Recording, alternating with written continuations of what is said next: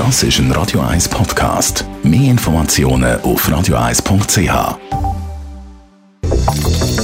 Radio 1 Immobilienwerkstatt.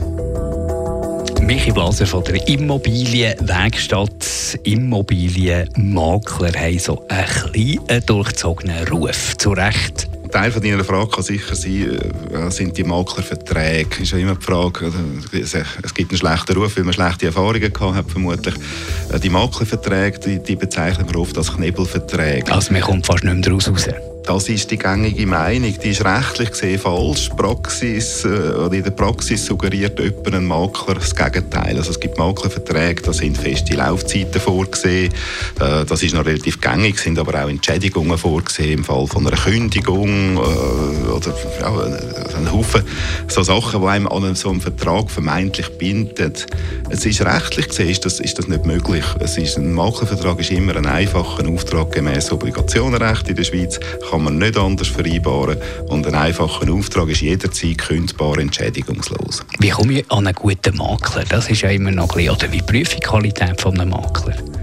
Das ist sehr schwierig, weil es gibt keine Standards, keine verbindlichen Standards irgendwo. Es ist meistens, meinte ich, ist das wichtigste Kriterium ist der Ruf, den jemand geniesst. Also wenn das eine Firma ist, äh, eine eingesessene Firma, die es nicht erst seit gestern gibt und, und die Leute, die dort arbeiten, auch nicht erst seit gestern einen Beruf ausüben, sondern wirklich fundiertes Fachwissen haben, Erfahrung haben, ein Netzwerk haben, dann wird man die kennen und man kann den Ruf relativ einfach überprüfen. Sind das faire Leute, sind, sind die integer, kommen die draus äh, ja, und, und, und beraten die auch objektiv.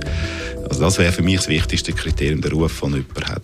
In diesem Ruf, rein, wie ich es jetzt vorhin gesagt habe, die paar Stichworte sind natürlich eben die Sachen Ausbildung, also was hat er für eine Ausbildung, was hat er für einen Werdegang, was, was macht die Firma sonst. Dort gilt es auch, das Zweite ist sicher die Referenzen prüfen, was haben die schon gemacht, wen kennen die, wie, wie, wie arbeiten die und das ist dann der dritte Aspekt, wie arbeiten sie, wie treten sie auch auf. Haben die einen sauberen Auftritt oder kommen die mit kopierten Blättchen, mit abgedeckten Logos.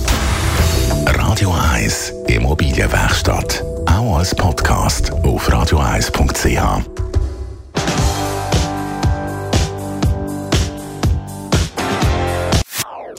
Das ist ein Radio 1 Podcast. Mehr Informationen auf radio1.ch.